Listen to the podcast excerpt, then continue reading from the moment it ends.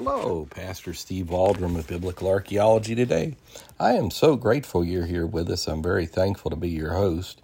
We're looking at the Royal House of David inscription, also known as the Tel Dan Stele.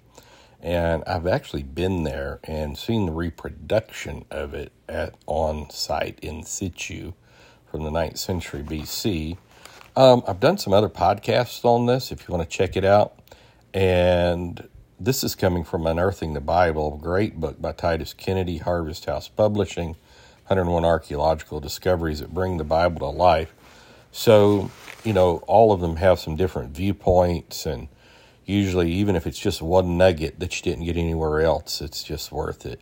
Got a couple of great pictures. We're using this as a textbook, and I do recommend you get it. It's absolutely fantastic. So let's get started. If this is your first time here, thank you so much for being here.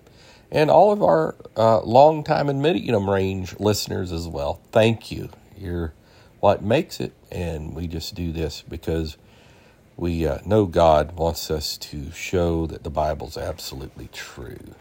We just did a series of podcasts on the uh, veracity of uh, the Bible and the life of Jesus.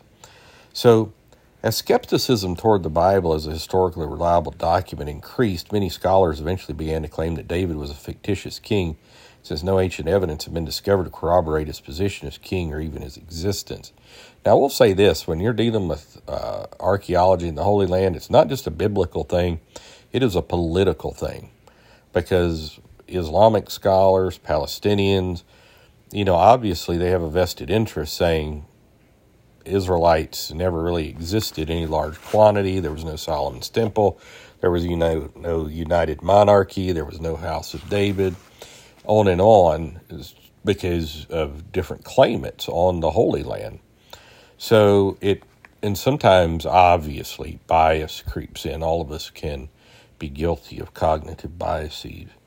So during excavations at ancient Dan in 1993, fragments of a 9th century, this is 800 BC, Aramean victory stelae were discovered at the base of a wall on the edge of a plaza near the main city gate. Presumably, the stelae, or stele, is pronounced either way, would have been uh, erected at the entrance to the city, and the stone monument is estimated to have been originally been 3.3 feet tall and 19.6 inches wide.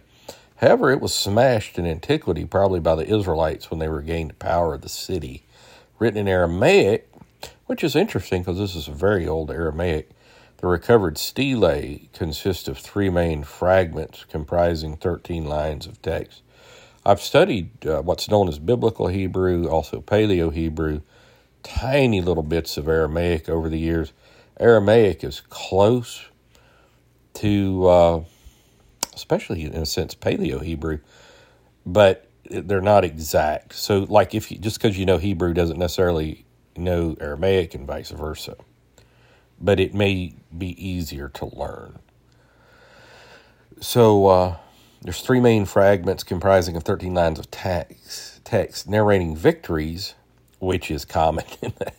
it's still that way. I mean, we don't we don't have the Vietnam Memorial. We lost the Vietnam War. You know what I'm saying? It just you don't do that. Um, narrating victories. Inscription means Jehoram of Israel and Abizahu of Judah. So that's pretty interesting. That's another thing, a facet of the Tel Dan Stele I've tried to bring out, is we concentrate so much on the House of David aspect. There's a lot of other interesting stuff in there as well, such as what we just mentioned, the Jehoram of Israel and Ahaziah of Judah.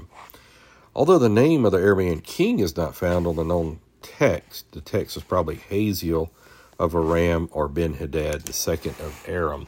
We're both recorded in the book of Kings as having waged war against Israel, and we're based at Damascus, about 30 miles to the northeast, which is interesting. I've been to like the Golan Heights. I had, you know, till you're over there, you you don't really realize how small Israel is, really small, and how close it is to Damascus and Amman and really even Riyadh and all this. It's there. It's like I live in the state of Georgia, and I would assume that even like Riyadh, Mecca, and all of that from Jerusalem is uh, not as far away as like from one end of Georgia to the other. I don't have those figures in front of me. I'm just, it's educated guess. If it is, it's not much further.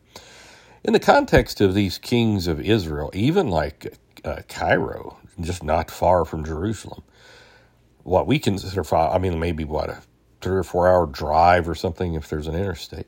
In the context of these kings of Israel and Judah, on line 9 of the stele, the house of David, Bit David, is noted in the original ruling house of the Israelite kingdom. The house of formula was common in the ancient Near East as a designation for a founder of a royal house, which demonstrates that David was known as the king of Israel and first in the dynasty, even by the neighboring Arameans. And so Saul would not have been looked at because it wasn't his reign as well. It wasn't his lineage, his DNA per se. I mean, I know Benjamin, Judah, but we won't go into all that. I think you know what I'm saying. After analysis, the stele was confirmed to be the earliest known reference to King David, the Israelite monarch. The monumental inscription was carved into basalt and placed at Dan by the Arameans after they conquered the Israelites and subdued the city as early as 870 BC. And portions of that's found in Holy Scripture. This phrase, it may not have been this particular, you know, because there were many incursions back and forth, if you know what I'm saying. So uh, these incursions are mentioned, maybe not the specific one. After analysis, stele was confirmed to be the earliest known reference to King David, the Israelite monarch. Um, this phrase, House of David, is also found in the books of Samuel, Kings, Chronicles, Psalms, Isaiah, Jeremiah, and Zechariah. The presence of David on a victory stele of the Aramaeans, enemies, enemies of Israel, means that it could not have been propaganda about a legendary king, indicating that David referred to on the stele was a historical king, and that is a tremendous point. It wasn't a forgery. The inscription House of David is extremely significant due to its ancient attestation, really only, you know, 50 to 75 years after David's life. Um, something like that, maybe a century, not long, indicating that David referred to the stele as a historical king. Um, and so this was disputed by many scholars prior, to the discovery of the Tel Dan stele. Subsequent to its discovery, the 9th century Mesha stele was reevaluated also found that it too had the phrase House of David referring to the royal descendants of David. Then also there is a uh, Egyptian phrase of the Negev, which is the southern part of Israel, down Beersheba and below, of the heights of David. Heights of David. So now there's kind of universally seen to be three references to David and the house of David in the ancient world. Extraordinarily significant. When this came out, it was many were saying it was the most significant find, even beyond the Dead Sea Scrolls.